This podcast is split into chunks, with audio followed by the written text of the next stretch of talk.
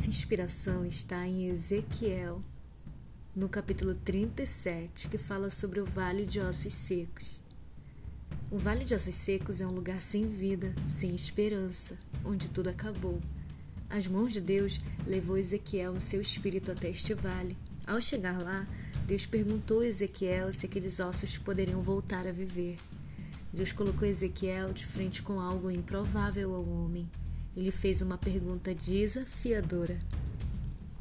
Quando estamos diante de uma situação difícil, sem saída, nos assustamos, não é mesmo? Somos confrontados diante do impossível. Muitos perdem a esperança e acham que não tem mais jeito. Mas o Senhor quer te dar esperança. Deus perguntou a Ezequiel se aqueles ossos poderiam voltar a viver. Ezequiel sabia que para o Senhor nada é impossível, por isso respondeu: Tu sabes, Senhor, visto que só existia ossos ali.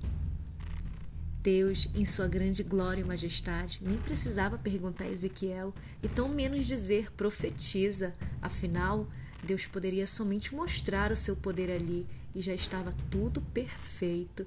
Mas o Senhor queria era mostrar ao homem que se ele ouvir a voz do Senhor, obedecer e então confiar, declarar e profetizar com a sua voz, o sobrenatural acontece. Ezequiel obedeceu quando o Senhor disse: profetiza. Ele pegou a visão, aceitou o desafio, obedeceu a ordem e o extraordinário aconteceu. É isso que o Senhor quer ver você fazer hoje. Profetizar sobre o vale de ossos secos. Foram seus sonhos que morreram? A dor da separação, da perda, a desesperança por uma luta incansável por justiça? Você está sem ânimo para viver? Seja lá qual for o seu vale, Deus vai soprar sobre ele agora. Você crê?